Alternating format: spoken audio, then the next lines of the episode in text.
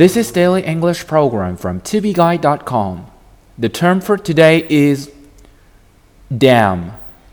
And damn is spelled D A M N. 我们知道 damn 这个词在口语中有非常多的用法，常用的一种呢是表示不满的语气，啊，意思是该死。而我们今天要学的呢是 damn 的另一种意思，非常，表示一种语气的强调。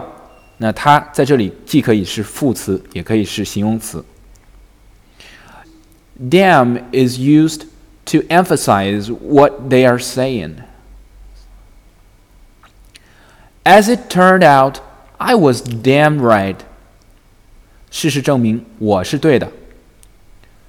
As it turned out, I was damn right.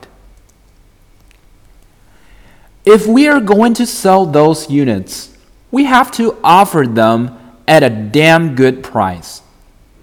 如果我们要把这些东西销售出去，我们就必须能提供一个非常好的价格。If we are going to sell those units, we have to offer them at a damn good price. Hi, Mike. Um, have a taste of this tiramisu. I made it myself. Okay, thank you. Mmm, wow, it's damn good. Damn? So you don't like it? Am I doing anything wrong? Oh no, here damn just means very, very good.